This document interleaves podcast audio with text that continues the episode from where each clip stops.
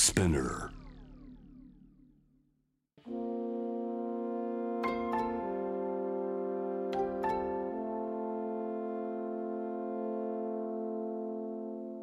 これは誰かの本当の物語。あなたの本当の物語。 エーユーエフジー ライフタイムブルース。 This program is brought to you by エーユー Financial Group。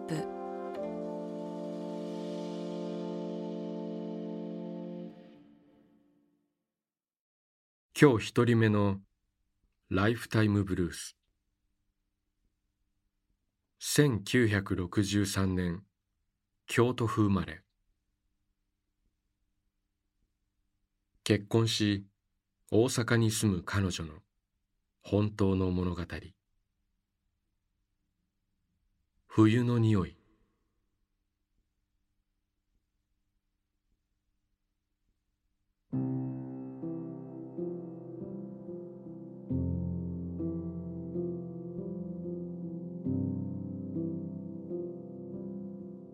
朝、洗濯物を干そうとベランダに出た。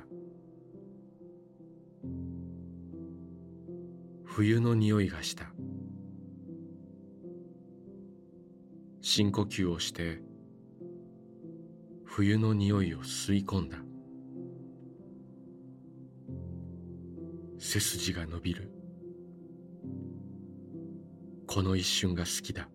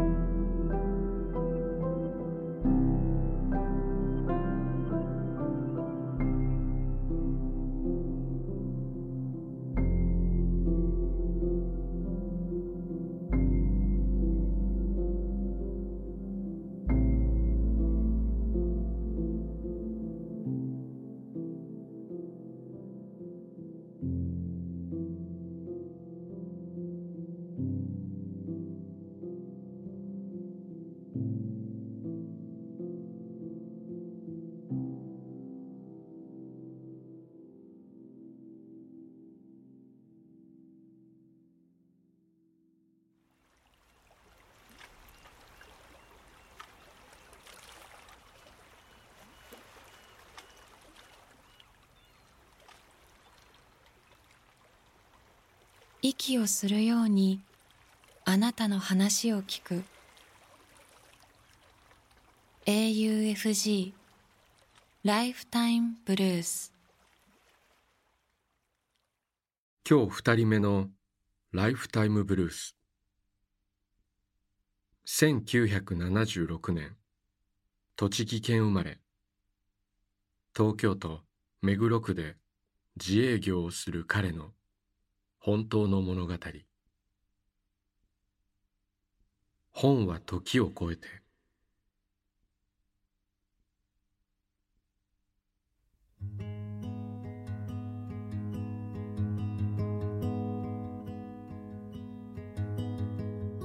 何度も読み返してしまう本がある。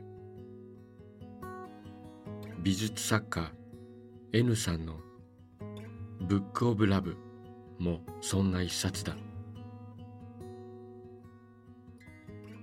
エヌ さんはにせんじゅういちねんに亡くなる直前まで葉山の小さなアトリエでワークショップを開いていた。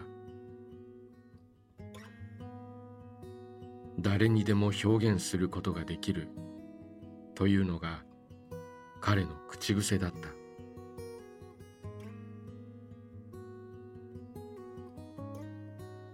ブックオブラブは古今東西のいくつかの本をモチーフにした エヌ さんの短編とエッセイ集だ。出てくるのはアリシア・ベイローレル、稲垣タルホ、リチャード・ブローティガン、トリスタン・ツァラといった作家たち。人種もジャンルも作風もバラバラなのだが、不思議と通じ合うものを感じる。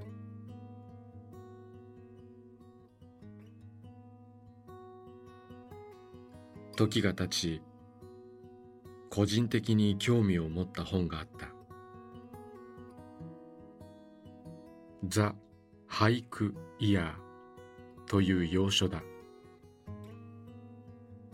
アールイーエム というバンドのマイケル・スタイプとその仲間たちがせんきゅうひゃくごじゅうねんだいからろくじゅうねんだいのビートニックに傾倒し、ツアーの合間に仲間同士手紙でやり取りした俳句が紹介されている。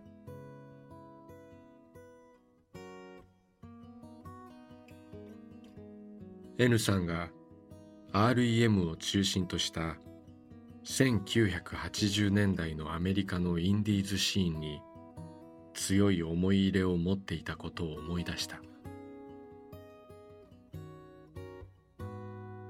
僕はマイケル・スタイプとその仲間たちがどんなことを俳句に詠んでいるのか知りたくなり、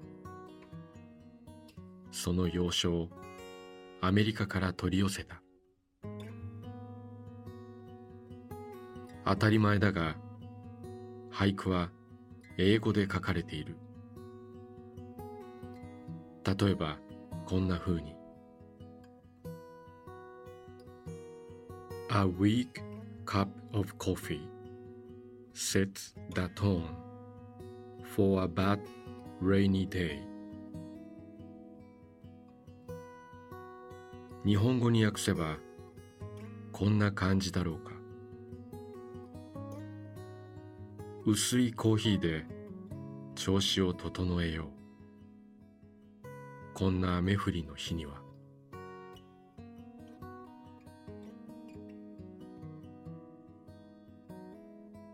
五七五が持つリズム、余韻を英語で実践することは難しい。だからウエスタン俳句は形式よりも俳句の本質を捉えることにフォーカスしている。マイケル・スタイプたちの眼差しは日々の暮らしの中にあった。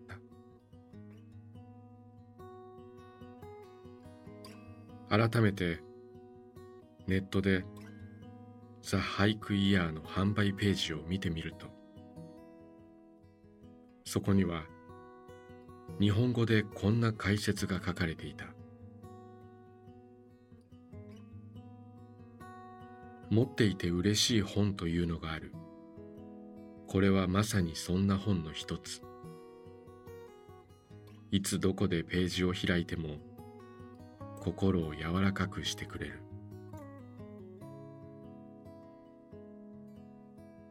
驚いたことに、その解説文を書いていたのが N さんだった。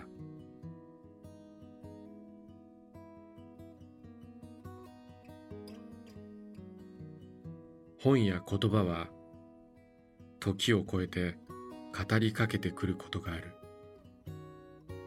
まるで読まれるのを待ってくれているみたいに。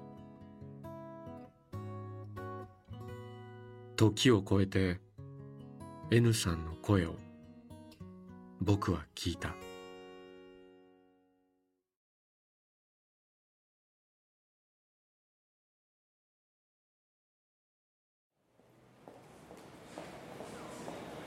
あなたの物語に耳を澄ます。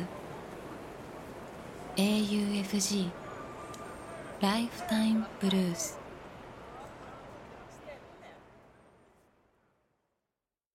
今日さんにんめのライフタイムブルース。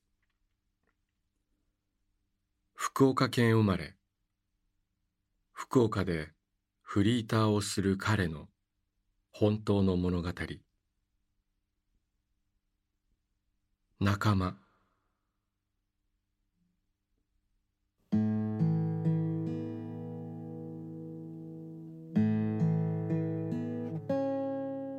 お前はそんなやつじゃないだろう。あいつが叫ぶように言った。俺の何がわかんだよ。そう言い返そうとした。言葉を飲み込んだ。あいつの瞳が全くぶれてなかった。俺の心臓はバクバク高鳴った。遠くの方からサイレンが聞こえた。俺は思わず走り出した。走りながら振り返ると、あいつが捕まるところだった。走って逃げながら、泣きながら、俺は大声で言った。真面目なやつは、損なんだよ。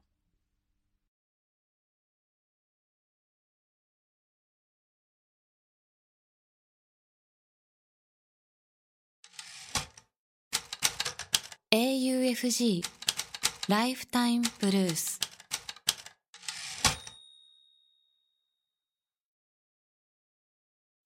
今日よにんめのライフタイムブルース。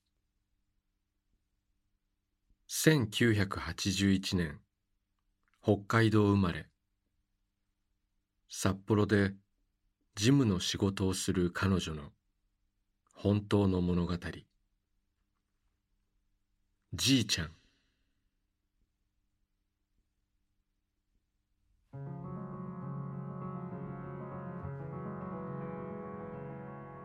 おかえり。田舎の実家にいると、ふとじいちゃんが訪ねてきた。あ、じいちゃん。俺はここがいいんだよ。そう言ってじいちゃんは居間のソファーに横になり、昼寝をし始めた。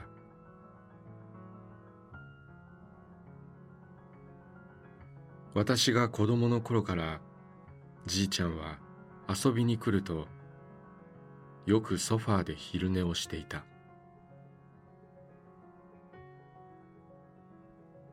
春が近づくと、じいちゃんはいつも桜や猫柳の枝を持ってきてくれた。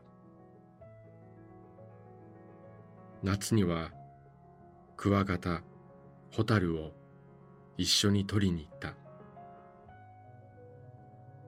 秋、山で採ったキノコを食べるのがじいちゃんは好きだった。冬、正月飾りの繭玉をつける枝をじいちゃんが持ってきた。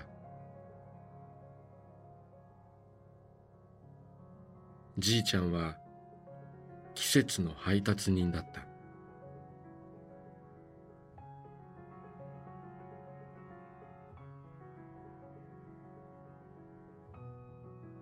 ふと寝ているじいちゃんの方を見た。じいちゃんが息をしていない。母さん。私は慌てて母を呼んだ。そこで目が覚めた。私は泣いていた。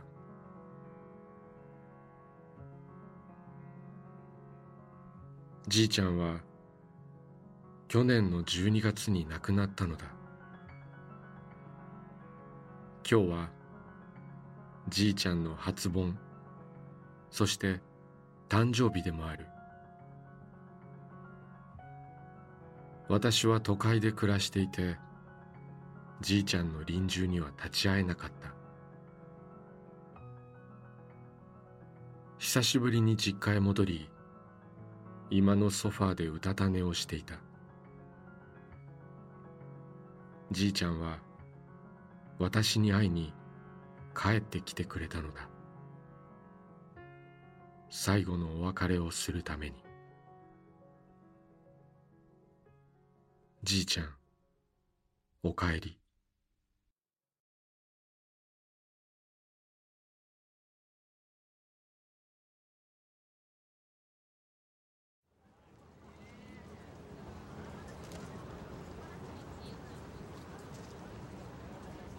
エーユーエフジー ライフタイムブルース。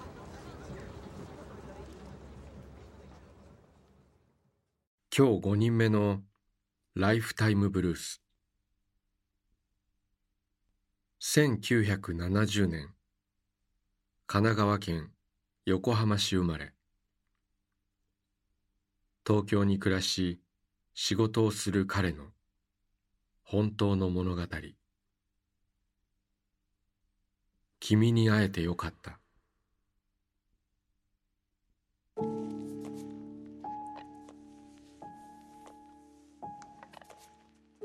さんじゅう代の僕は早朝から深夜までとにかく忙しく働いていた。徹夜になることもしばしばだった。家と職場を往復するだけの毎日。歩いている時も仕事のことを考え、すれ違う人や街の景色など全く目に入ってこなかった。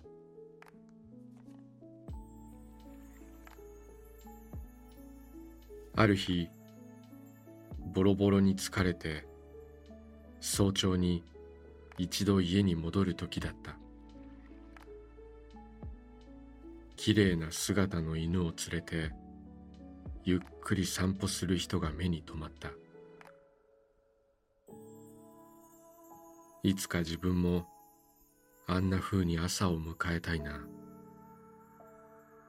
あの時そんなことをつぶやいたと思う。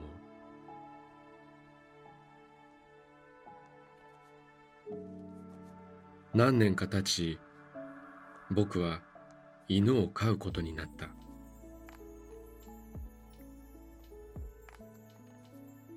夜明けとともに一日は始まる。それは君が来てから当たり前のこと、日常になった。蒸し暑い夏も凍てつく冬の朝も、鏡を見て髪を整えると、よし行こうかと君に声をかけて家を出る。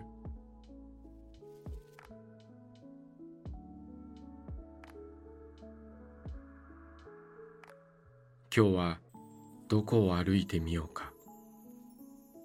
どんなワンちゃんと友達になれるかな。期待と不安、無事に帰ってこられますように。散歩が大好きな君はにじかんでも平気で歩き回る。そんな毎日。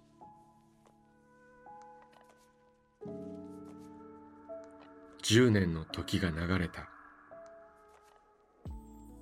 以前は散歩の準備をしていると、君はいても立ってもいられず、待て待てと呼び止めていたのに、今では名前を呼ぶまでじっと待っている。リードを持つ手が引っ張られることはなくなった。横断歩道で青信号になって渡り始めると、点滅が始まる頃、ようやく向こう側にたどり着くくらいゆっくり歩く。それでも君は楽しそうだ。君が楽しければ僕も嬉しい。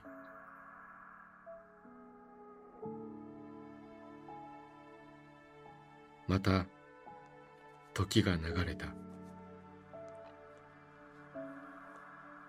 いつかは来ると分かっていた。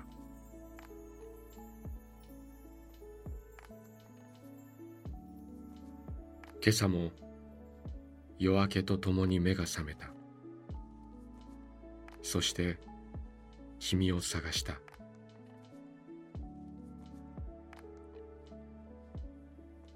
もう行かなくていいんだな。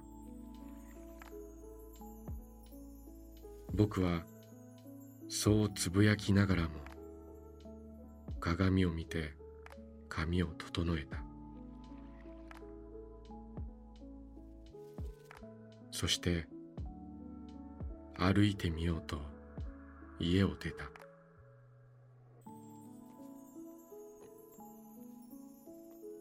君と歩いた道、同じ道がなんだか違って見える。そうか、これがそういうことなのか。僕は小さな声で言う。君に会えてよかった。本当によかった。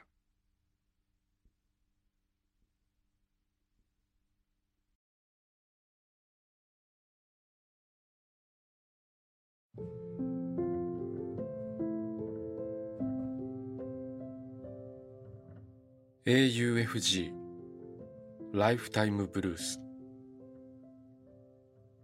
この番組では皆さんからのライフタイムブルース、人生の物語を募集しています。短くシンプルで構いません。あなたがちょっと書いてみようかなと思ったことを番組ホームページの投稿欄に書いて送信してください。物語の条件は事実であること、ただそれだけです。あなたが体験したこと、目にした出来事、家族、友人、動物の話、旅の思い出など、あなたが今語りたいこと、誰かに伝えたいことを自由に書いて送ってください。今まで物語なんて書いたことがないという人も心配はいりません。ライン やメールをするようにまず一度書いてみてください。送られた物語は必ずすべて目を通します。そして皆さんからの物語を毎週番組で紹介します。応募方法、詳細は番組ホームページを見てください。ライフタイムブルース。またここでお会いしましょう。小田切丈でした。